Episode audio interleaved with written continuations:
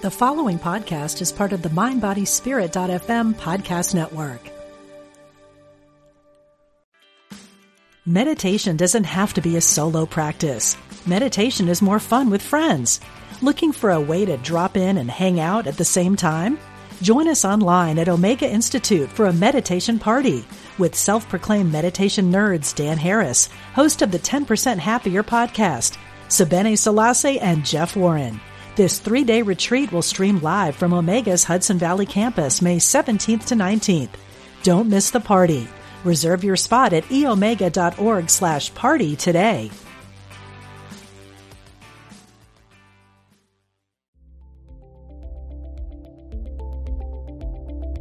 Namaste. Welcome to the Conscious Combo podcast. I am your host and teacher, Pippa Leslie. I'm here to share everything I learn see, and channel. This podcast is for the conscious and curious beings who are ready to dive deeper into spirituality. I am so grateful you are here.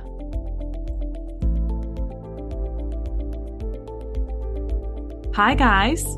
Welcome back. Firstly, Happy New Year. I hope you had a beautiful holiday season and you have had a great New Year so far. I am so excited today to be bringing on a very special guest who has changed my life in many ways with his work and his books. And I'm just so honored to have him on the podcast today.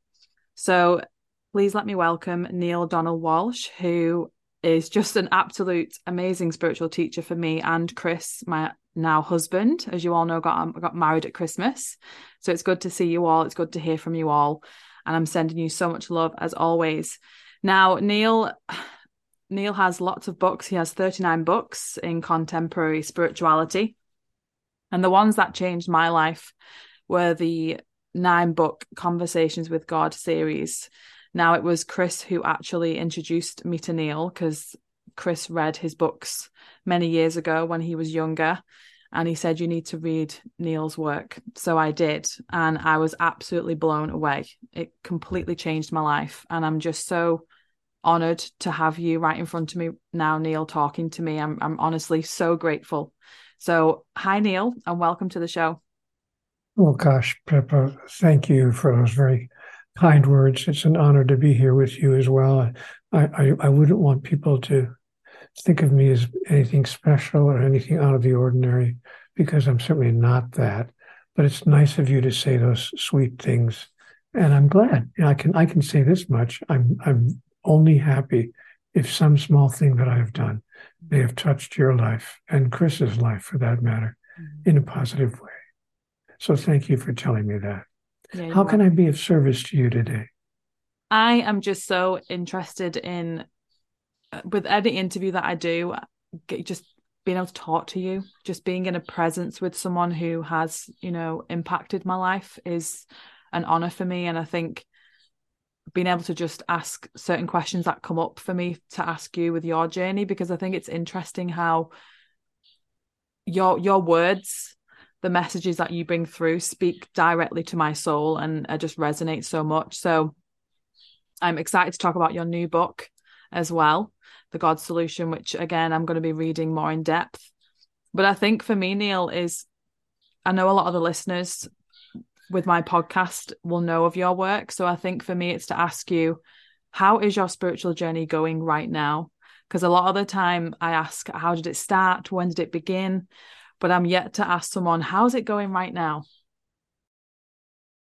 Well, um, I hate to be predictable, but it's really going wonderfully well. I'm I'm having a a very sweet and, and wonderful life. I'm married to a sweet and wonderful lady and have been for 15 years, which is for me a record because I was going through relationships like water. Like they didn't even exist. Mm.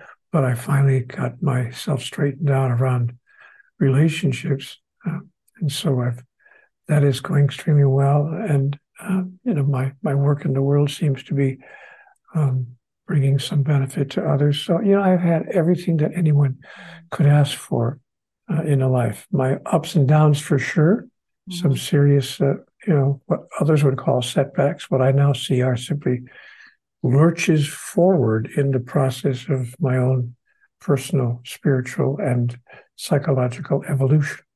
Yeah. So the answer to your question is I'm I couldn't be happier. And you know, honestly, I'll be 80 next year. I'm approaching my 80th uh, birthday here in about seven or nine months, and and I um, I'm so totally okay with my life. Even if someone said to me tomorrow, you know, you you only have five or six more months to live, I'd be okay with that as well, mm-hmm. because I I know where I'm going, and I know what's going to happen next. I have a very deep sense of that. So it's like you know, I don't see how anything could be a great deal better than it is for me right now in my life, and I'm very grateful for that because I realize, of course, that there are millions and millions of people in the world right now who could not say something like this. Yeah. You look absolutely great for your age, by the way. That's very sweet of you to say. I'll send you a check in the morning. I think as well, like, you know, you mentioned my age before we, we started to chat, chat on the interview. And I think the more connected you are to self and to God, the youthfulness just beams out of you. Like I'm such a childlike energy. Like I have, you probably see a couple of things behind me. I've got a bit of a Disney fanatic. I love Disney because of how it makes me feel. The magic in Disney, it's what I love the most. And I've always had this childlike presence about me. And I think it shines through in in who I am, in my skin and my aura. And you know that's that same for you Neale. Like you look youthful because i think it's this connection that we have. Like when you start to connect more to soul and to to self it can really make you you more youthful because you're more childlike in in a sense. I agree with you completely uh, i think that's true of everyone who has connected with their true real self. So it's a, a recommendation for people to take a deep look at who they really are and how they can move forward in their lives mm. with a different sense of the ultimate reality that a different sense than what many people have. Yeah. Yeah. It's beautiful. I, I, I feel like i think the word how i would feel right now is i just feel at peace. You know like life as it is physical life you know i always kind of ponder this idea of so whenever i'm sat in contemplation i'm in nature or i'm just sat in the garden i can hear the birds right now actually. And i just sit i wonder how Neale would deal with something like you know a stress of something or you know a a family argument or you know just something that can come into your life that can bring a bit of anxiety and can bring a bit of upset to the the balance of energy. And I and I always think when my, when my anxiety starts to creep in I always think how how how would Neale deal with this? And it gives me so much peace and clarity that I just think it helps me to connect to the peace and just that everything is happening for us and not to us. And it's just it's emotion. It's just keep moving forward. Just keep you know that presence too is being in the present and not so you know in, in those moments i always think what would Neale do? And i think that's my my opportunity now to ask you what would what would you do Neale? I don't i don't want to sound like i'm boasting but to answer your question directly and truthfully i don't find myself filled with much anxiety or anxiousness or worry about things anymore. I did, you know, when I was in my 30s or 40s and maybe even into my 50s. But since I had my conversations with God experience, mm-hmm. I've really kind of just dropped all anxiety and anxiousness about anything. You know, I, will give you a perfect example. Um, a few years ago now, I guess it's about eight years ago, I had open heart surgery. I went to see my doctor. I was having a little bit of a difficult time uh, physically getting things done. And so I went to my cardiologist. He said, you know, um, you really need open heart surgery.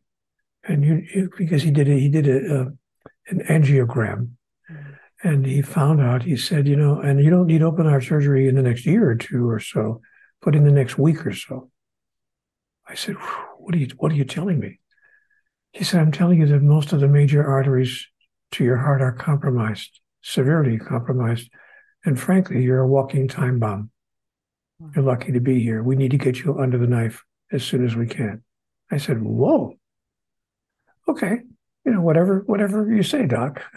And I guess it was four or eight days later, less than two weeks later, I was in the operating suite getting ready to have an open heart surgery. And that's not a small, it's no. not like getting your tonsils out. Mm. You know, they're, they're going to open your chest up. They're going to saw through your rib cage. They're going to open your rib cage up. They're going to stop your heart for several hours, and and have you on a being kept alive by a machine, you know, for four or five or six hours. And they're going to do this uh, this operation, and they're going to start pulling veins and arteries from your arms and your chest and your leg or wherever you don't need one.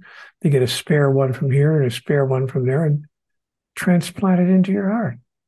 Well, it turned out I did not need a triple or or a uh, quadruple bypass. I needed a quintuple bypass. Wow. They needed to replace five of the major arteries in my heart. You don't have any more than that. But here's why I'm telling you this story. I recall lying on the gurney, getting ready to go in, and they said, you know, my my my sweetheart, my darling wife could see me for a few minutes before, you know, a final visit before I go with the mm. knife. So she, we, we had uh, just a few moments together in the getting ready, room, and uh, she said, "Gosh, you seem so calm. So, aren't you nervous about this?" I said, "Honey, either I'm going to move through this operation with flying colors, and I'm going to come home to you, mm. or I'll be going home to heaven, which is the same thing as coming home to you." Yeah. So either way, I win. I can't lose. Mm. And I said, I, I, really feel that way. It's it's okay. I'm, you know, I don't want to leave you, but I know you'll be fine, and I'll never really leave you. I'll be with you until the end of time. We'll be together always until for all eternity, not just this lifetime. So I said, it's okay with me, however this turns out. And that brought her to a place of peace as well. She was, she's able just to breathe out her anxiety and exhale any anxiousness. Okay, she said, okay, enough.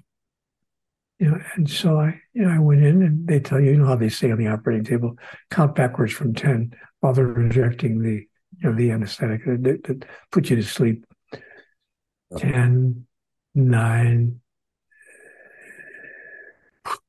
you're yeah. gone. You don't even get to eight. And, you know, I thought, okay, if that's the end of my life on this planet, I'm fine. Yeah. So now, when you've gone through that kind of a procedure, uh, open heart surgery, almost anything else that comes along is yeah. child's play. There's nothing going on. So honestly, I simply don't react and respond to day to day life events, whatever they might be, in a way that fills me with anything but temporary now, I, am not going to say I don't ever have a, you know, a moment of, are you kidding me? Or wait a minute, what about, of course, like, oh, you know, I have a reaction. But uh, my reactions, most people who know me will say, if I have a negative reaction that lasts more than eight or 10 minutes, it's, it's very, very unusual because I usually slough it off. Yeah. You know, in eight or 10 or 12 minutes. It just, it just rolls off of me. So I have to say that how I react to things is not the way most people react to things. I seem to be indifferent um, to challenges that I'm confronted with in life, whether they're daily life frustrations or larger larger matters. Mm-hmm. And uh, so I just kind of like go with the flow. Is how I react. And I and you know what? I really took the advice of uh, conversations with God to heart. I was told in conversations with God, what you resist persists. Yeah, it does. And what you look at ceases to have its illusory form. Mm. The illusion simply evaporates and goes away. Yeah. And so I don't resist anything that comes along. What is, is, and what is not, is not. And that's what's true about that. Mm. My friend Werner Erhard used to say that he invented a, a, process called the EST training. yeah. which was very big in the United States a few years ago. Mm. And Werner used to say, What is, is, and what is not, is not. Mm. That's what's true about that. And my friend Byron Katie also wrote a book called Loving What Is, mm-hmm. which is a terrific, by the way, document that talks about what we're now discussing. So, my 17 sentence answer to your two sentence question is um, I, I, don't I don't react in any way that causes upheaval or disruption in my emotional life yeah. to things that come along. I simply don't. I've often thought, even if my beloved spouse, for some reason, she's 30 years younger than I am, so she's probably going to um, not precede me in death, unless she was, you know, had an accident, hit by a bus or whatever. Yeah.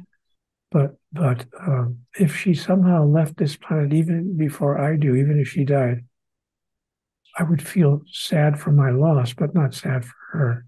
Yeah. And I would actually celebrate her continuation day. So that's my my answer to your question.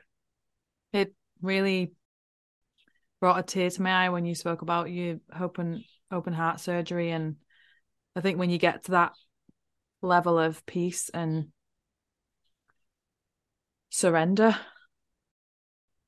Like I, I think it's for me i think how i see it is what you said Neale was the anxiety or like you know your reaction floats away quite quickly.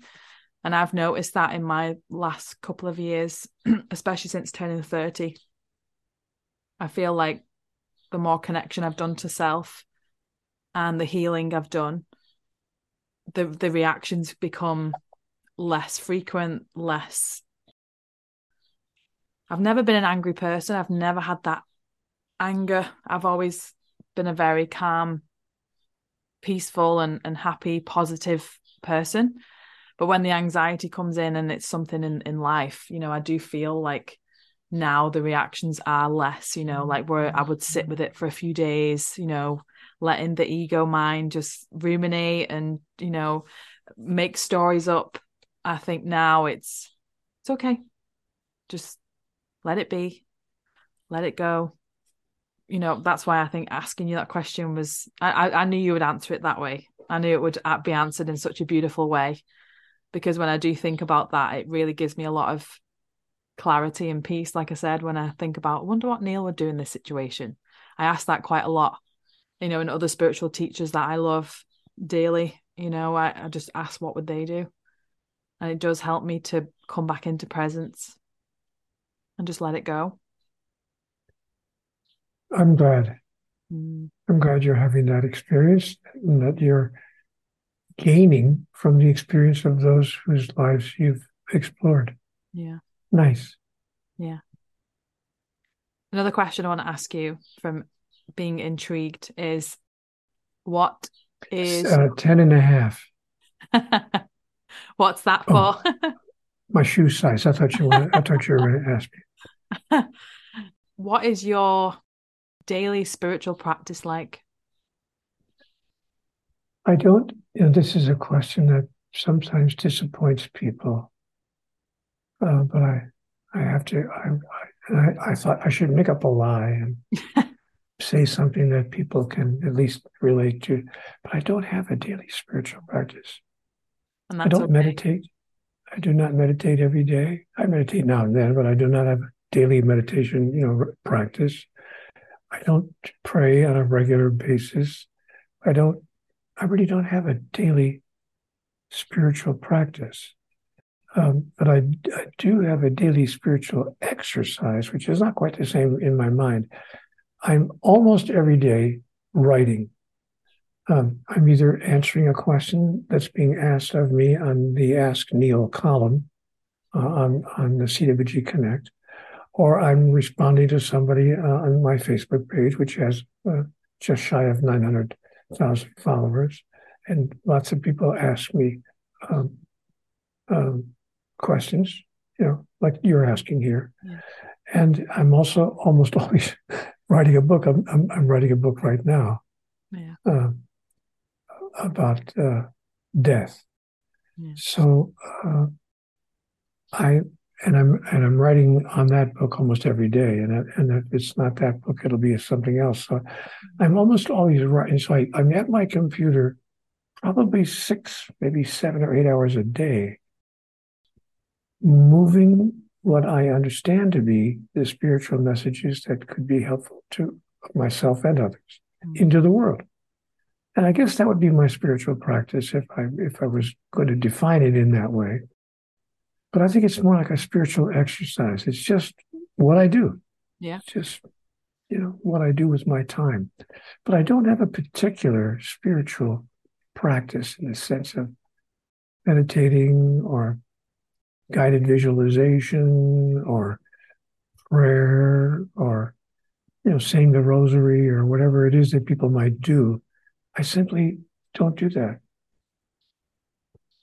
well that answer is beautiful because that's how i live as well like i don't have a daily practice where i think part of me thinks i should and this word should and i'm thinking no it's some days I don't feel like I have to. Some days I feel like I don't want to. Sometimes yeah, I tell people a, a don't should nature. on yourself. Yeah, yeah. So I never, I never fill my life with shoulds. You know, I, part of me feels like because of the work that I do, I need to be doing meditation every day, and I need to be writing every day, and I need to be, you know, praying every day and doing breath work. And I think there's just so much pressure. I, I feel that's pressure to to put uh, your physical self under of trying to have this spiritual practice every day. Now, I know people who do have a, a daily spiritual practice, and you, Neale, have this spiritual exercise, which is beautiful. And I think the key is we're all so different. And what what makes us connect to self, to God, to you know whatever we want to connect to it's it's a it's a personal journey I, I, feel like it's a personal journey and you know i'm not big on writing i don't write a lot where you do so it just it brings through the uniqueness in all of us i think and i you know i say to clients when i work with them and friends and family you know oh what should i do pippa? Should, should i should i do this? Should i do that? I'll say no what do you want to do? What what do you desire to do? Yeah i, I do I love what you said because it, it, it really is like sometimes I'll, I'll think that when I when I feel like I'm not doing enough, you know, enough meditating, enough praying, enough breath work, again, I go back to spiritual teachers. Do they do that every day? I wonder if if they meditate every day, oh, you know, I should be doing this every day. And really it's it doesn't matter. It's it's for me, I think it's just about connecting to we came we came here to experience life, to experience this physical existence. We mentioned before we started to chat, Neale, about me living in New Zealand. You know, I I I go to places, new places in New Zealand because I've only lived here for 10 months. I'm yet to see some more of the beautiful country.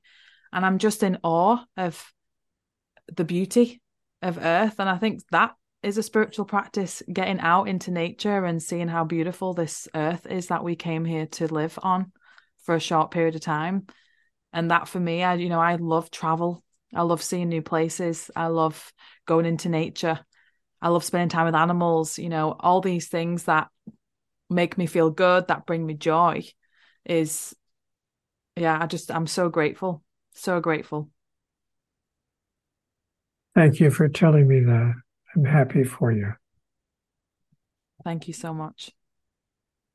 So, another question that's coming up for me I want to get onto your new book, The God Solution, because I'm, I, as I mentioned earlier, I, I was scanning through and I thought I'm just going to do what I normally do. I'm going to scroll down and just stop, just let my intuition go stop.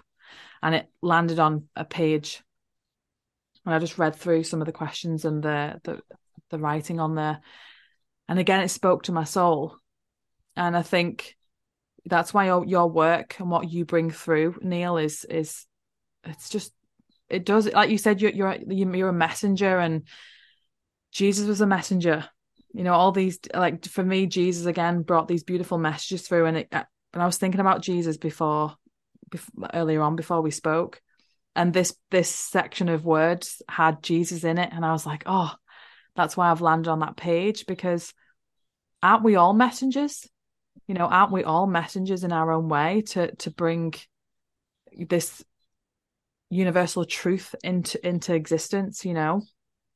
And i did want to touch on what you mentioned before about connection you know how we have all this beautiful technology phones zoom texts instant messages to be able to talk to people around the world yet we feel so disconnected in in our communication in our relationships you know things like that so What's your take on that, Neale? I think the challenge is that we hold different versions of reality. And um, the opportunity for humanity in the years just ahead is to see if we can't reach consensus uh, on our understanding of ultimate reality. Mm-hmm. See if we can't reach a consensus about this thing that some people call God or the higher power or whatever we want to use as our description of that which is to see if we can't reach consensus about the nature of life and the reason for physical life and to see if we can't reach some consensus about each other mm. that is about who we really are in the depth of our being including those with whom we tremendously disagree so I think that the opportunity of every evolving species, that is definitely what earthlings are. Human beings are certainly an evolving species, mm-hmm. moving, dragging ourselves slowly, inch by inch, to the place where we might be highly evolved beings one day. And I think that the challenge before every evolving species is to decide what their what its answer is to every one of these questions. What I call the, the fundamental questions of life. Who am I? Yeah. Where am I? Why am I where I am? And what do I intend to do about that? I love those. That's that's the challenge uh, facing humanity. And um, you asked me if I have a comment on what you've just said. Yes, I I think we are amazingly more separate from each other now than we were 25 or 50 years ago, mm. even though we now have, as you mentioned, all these tools that should be bringing us closer together. I'm, you know, I'm sure that the people who invented FaceTime must be wondering, what did we do? We thought this would be a wonderful device to bring people together. And all it's done is tear people apart uh, so, uh, uh, in many ways. And so many of our so-called social networks have done just that. They've just, and why they've done that, uh, um, Pippa, is that they've shown us to ourselves. I'll, I will give social media that much. They've revealed us to ourselves. They've ripped all the covering from us and we stand naked before each other and say this is who i am these are what i think these are these are my thoughts these are my motivations these are my reasons for doing what i do and we're looking at each other and not seeing things that are terribly attractive in some cases and so we're now having to deal with the unattractiveness of the human species and how we can alter that reality now, here's what I know about that. What's fascinating is that which is unattractive about so many human beings is easily fixable. Yeah. It could be almost changed with the snap of a finger. And that would be simply by shifting our understanding of who and what God is for those of us who believe in God and by the way, that I don't know whether you know that's eight out of ten people. Uh, surveys have been taken recently, not, not not years ago, but in the past five years. Social anthropologists have been taking surveys going around the planet asking people in all the cultures, do you believe in a higher power? And 8.5 out of 10 people statistically are saying yes. They don't agree on what the higher power is, what it wants, how it works, you know, and what it does if it doesn't get what it wants. There's a lot of disagreement about that, which is why we have 4,000 different religions. I didn't make that number up. 4,000 different religions on the face of the earth. But 85% of us believe there is some kind of a higher power. That is, there's more going on here than meets the eye. Now, if we can get close to what that is, what is that higher power? Can, can we, and that's what the God solution is all about. That's why I called the book The God Solution. Yeah. Because if we can change our definition of God, we would then alter the undergirdment, the foundation of the moral foundation of humanity's experience of itself. Mm-hmm. Currently, most people who do believe in God, and again, that's about 85% of us, most people who believe in God believe that God is judgmental, condemning, and punishing. That's not true of everyone, but it is true of the largest number of people who belong to those 4,000 religions.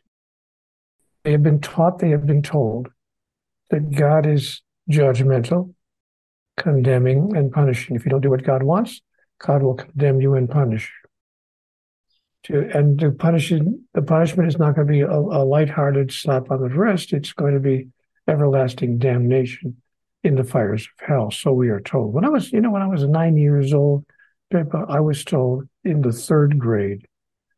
I went to a Catholic parochial school, and I was told by the priest who would come in once a week and teach catechism. He was describing one week uh, mortal sin in the Catholic Church, there's such a thing as a mortal sin and venial sin. Venial sin is kind of a spiritual misdemeanor. And a mortal sin is something you go to hell for immediately upon dying. No discussion, no pleading, no opportunity to change God's mind. You're just sent immediately to hell. And I was told, uh, I said, well, Father, what, what is a mortal sin? Can you give me an example? He said, Sure. Uh, missing Mass on Sunday. I said, I'm sorry? Missing Mass? on one Sunday of your life sends you to hell forever?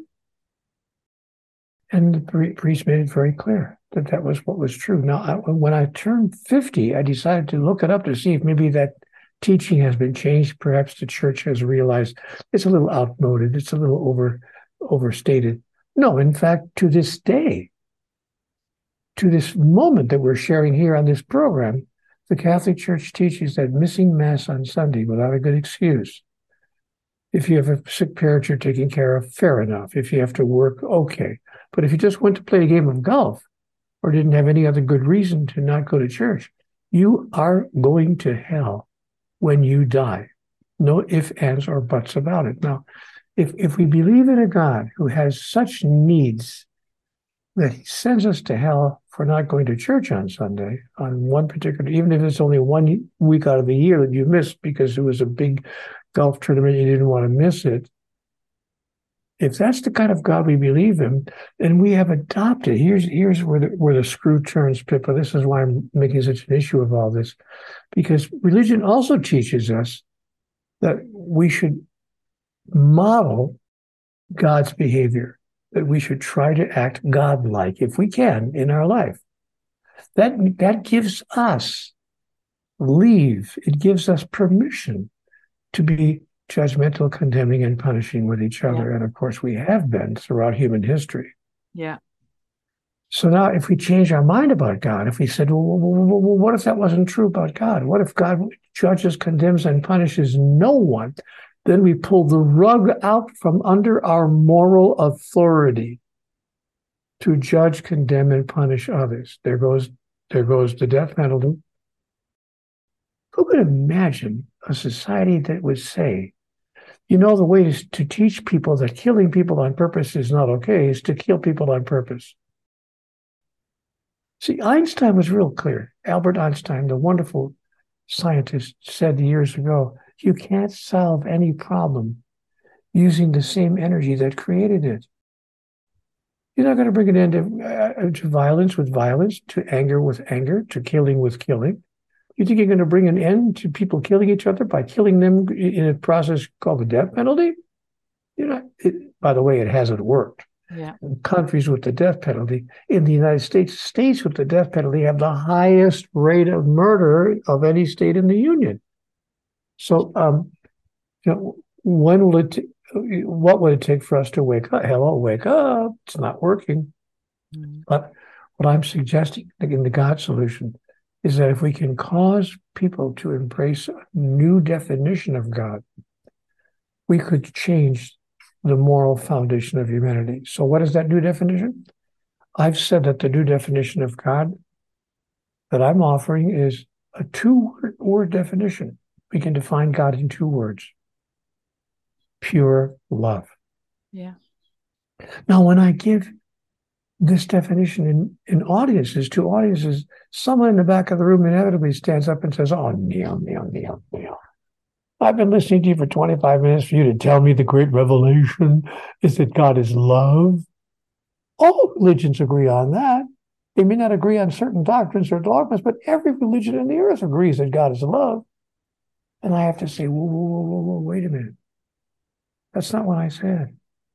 I didn't say God is love. Yes, you did. You just said it. No, no, no. What I just said was God is pure love. Now, my friend in the back of the room will say, okay, what's the difference? Yeah. The difference is that pure love needs, expects, hopes for, asks for, and demands nothing in return. Yeah. You can't even love the person across the pillow that way. How can we love other nations, other races, other cultures? We can't even love the person across the other side of the bed without expecting, hoping for, demanding, asking, and needing nothing in return. Unless we can. Unless we can get to a place one person at a time where we say, you know, I don't love you because what I think I can get from you. I don't love you because you fulfill the needs that I have found in myself. I don't love you because of what I hope you could provide me. I love you simply because you're utterly, completely, and totally lovable.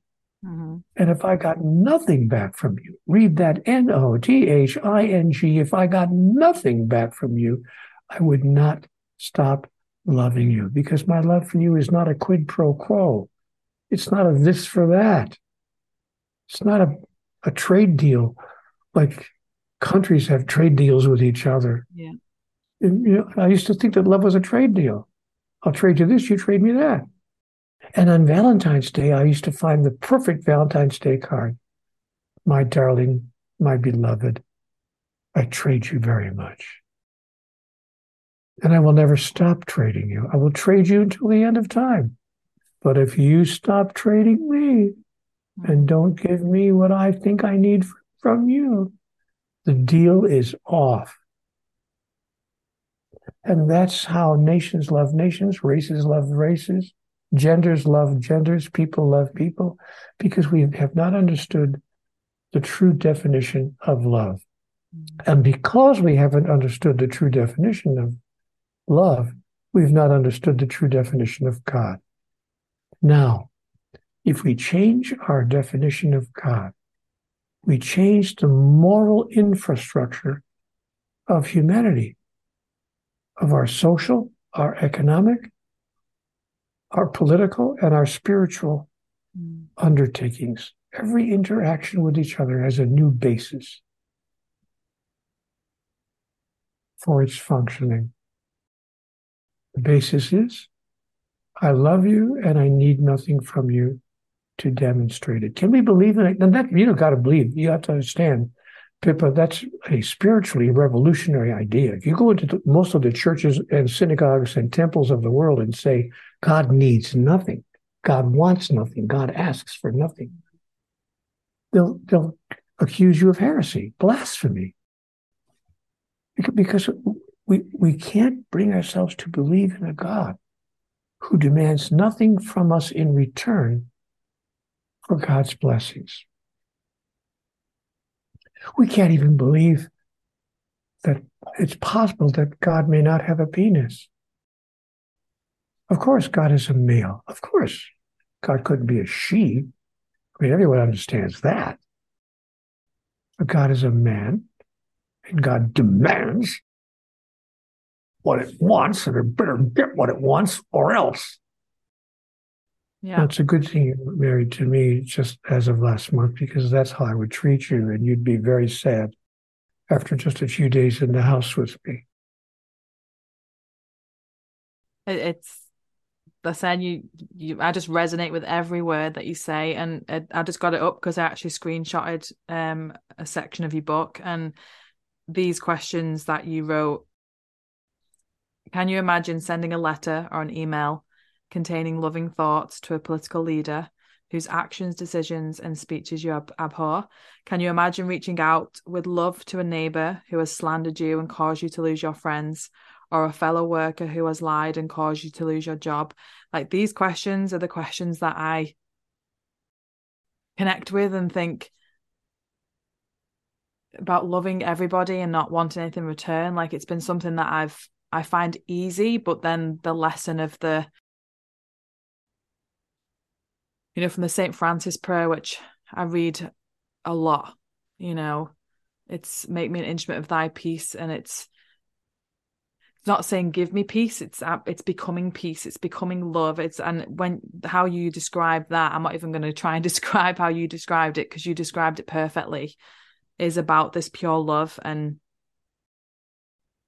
seeing others how God sees you.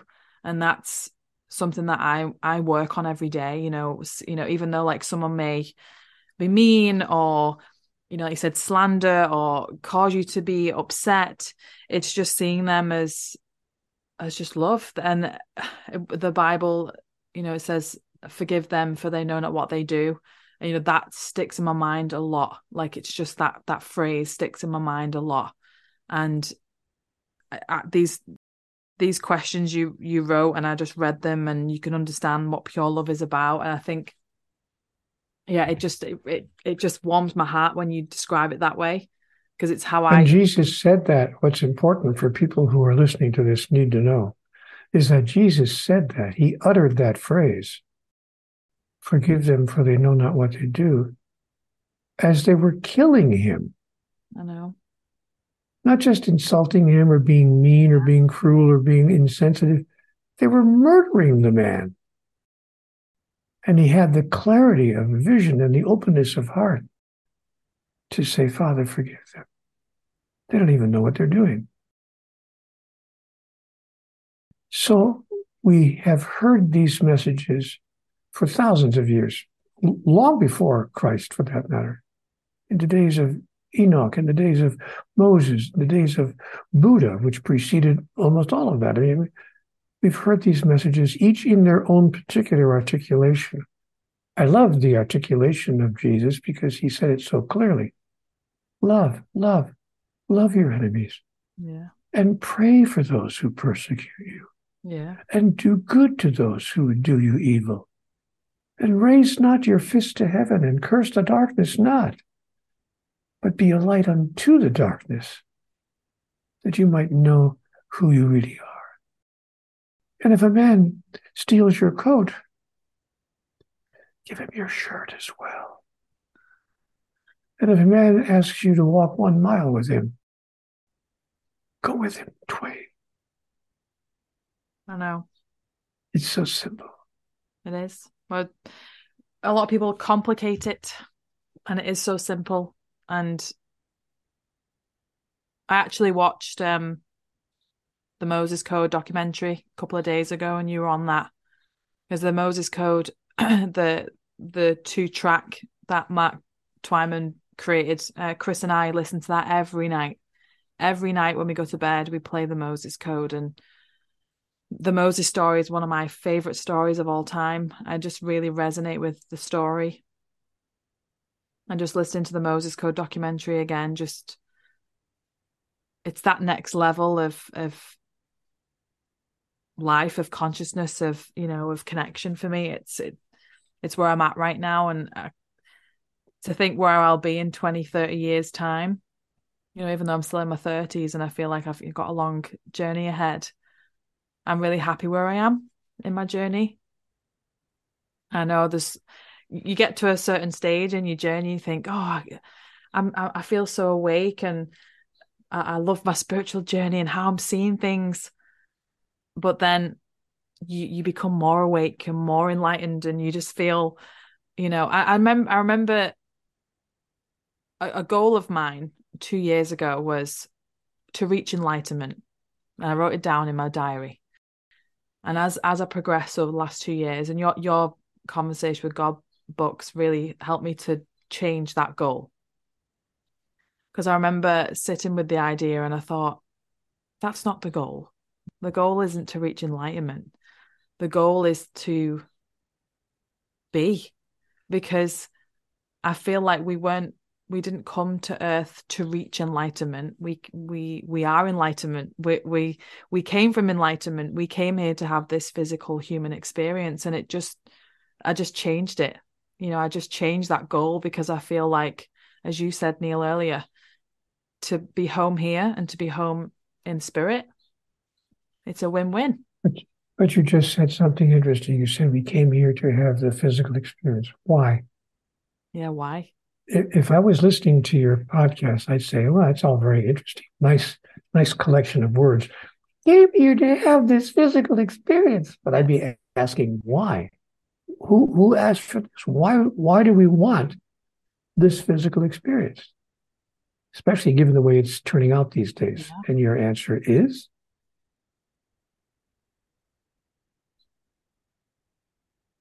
It's a really good question because you feel like I do hypnosis and past life regression. And you know, people ask that question, why why did I come here? Why why why did I want to come here to experience pain and loss and and sadness and you know all these heavy emotions on the scale? And they just said to learn, to, to learn and to grow and for the soul to be experiencing different life. You know, I I don't. I was told in conversations with God that that life is not a school, and we didn't come here to learn anything. I know. Oh, you know? Okay, then what's my? Well, that's what I'm next? saying. Like the, I, I was going to say, I don't really have a set opinion. I just feel like it is. It just is like it just. Okay, so let me let me let me let me offer you the opportunity to have a set opinion. Okay. When I said to God, surely we came here to learn. God said, Neale, is there a tree anywhere near where you live? I said, Yeah, there's one right outside my window. She said, Oh, you mean that beautiful oak, that 27 foot oak tree outside your window? I said, Yes. He said, What has that tree learned since it was a seed no bigger than your little fingernail? I said, Well, it hasn't learned anything it just grew into itself. God said, Are you trying to tell me that I planted in the seed everything the tree needed to know to become that beautiful oak outside your window? I said, Yeah, I suppose you could put it that way. To which God replied, If I so loved the tree, would I not all the more love you? And so I tell you this, my son. You have nothing to learn, and you did not come here to learn anything. Your opportunity here is to simply remember what you've always known, and to remember as well in another way. To remember, that is to become a member once again of the body of God that you and I have never separated in any way. And once you remember who you really are, you will realize that you did not come here to experience these daily encounters so that you could learn something from them, but because they give you an opportunity, one by one, each event, each circumstance, each situation, each occurrence, each moment providing you with an opportunity for you to announce and declare, express and fulfill, demonstrate and become who you really are at the next highest level. You may want to call that evolution. So these events have not been tossed at you so that you can learn something from them, but so that you can use them to demonstrate your true identity, which is exactly how every saint and sage and guru has moved through their life. They've simply used the incoming events. Ah, another opportunity for me to announce and declare, express and fulfill, become and experience who I really am. And if I think I'm the light, to use a metaphor, if I say, you know, I am the light, how can I experience being the light? I can know that I'm the light, but I'm like a candle in the sun. I can know that I'm the light, but I can't express it. I can't experience it. Mm. And simply knowing who I am isn't enough. The soul yearns to demonstrate, to experience, to express what it knows of itself. And so you would remove yourself from the sun. You wouldn't allow yourself to be a candle in the sun, along with a million, gajillion, gazillion other candles, but you would actually place yourself where there is what? the darkness. So that you could express and experience yourself as the light. Therefore, judge not and neither condemn but be a light unto the darkness, that you might know who you really are. This is what I was told in my conversations with God. You're not here to learn anything. Because if you think you're here to learn something, you'll keep on asking yourself through the years, when am I ever going to learn that? Why does it take me so long? Why is it so hard for me to learn that? When will I ever learn that? When the question is, when will I demonstrate and step into the expression of what I already know yeah. myself to be. Ah, now I understand. What I've just shared with you in the past three minutes changed my life 27 years ago. I was just about to say, I'm going to obviously post this and have that three minute snippet for myself to listen to daily, I think. Just, I've got tears in my eyes. It's what brought me to the place where I can finally make sense of my life. Yeah. And now, rather than trying to avoid unwelcome or unpleasant circumstances, in a sense, not that I'm inviting it, but in a sense, there's a part of me that says, all right, bring it on. Mm. Bring it on. It's okay. Because I'm here to demonstrate, impress you, not to make you think better of me, but to give me the experience of myself for which I have longed and yearned from the beginning of time. Wow. Yeah. I could, of course, be wrong about all of that. But I don't think so. Neither do I. What a beautiful way to close a, an interview like I had, I had tears just rolling down my face at that just i'm so grateful for you and for life and all of it. It's a nice thing to hear those words when they're directed at me and i i receive that wonderful energy of gratitude as a wonderful gift from life. Thank you. And I've enjoyed being here with you. Me too. Perhaps we might do it again sometime. I hope so. I'm really excited to read the rest of your book, and I hope everybody listening,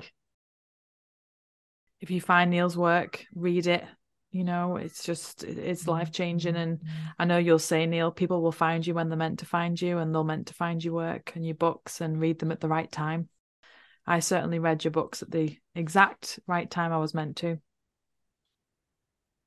I'm glad you did. And to remind anyone who's listening, the book is called The God Solution. Be careful, don't pick it up because it could change your life.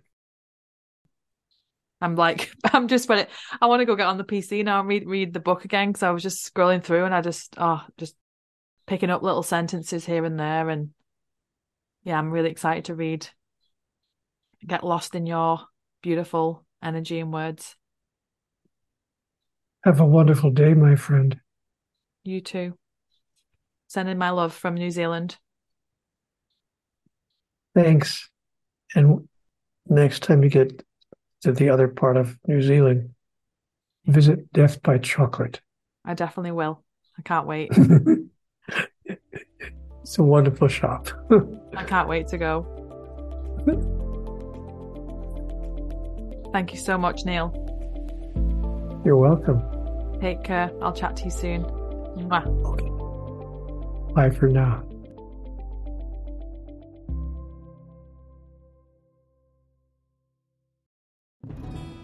Hello, I'm Dr. Steven Farmer, and I am an author, teacher, psychotherapist, and shamanic practitioner.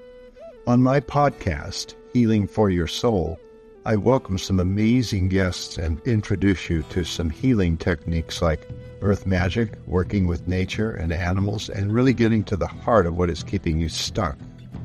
I want to help you deepen your spirituality and let go of blocks that are holding you back. Let me help you in this journey called life part of the mindbodyspirit.fm podcast network. Subscribe and follow wherever you get your podcasts so you don't miss an episode.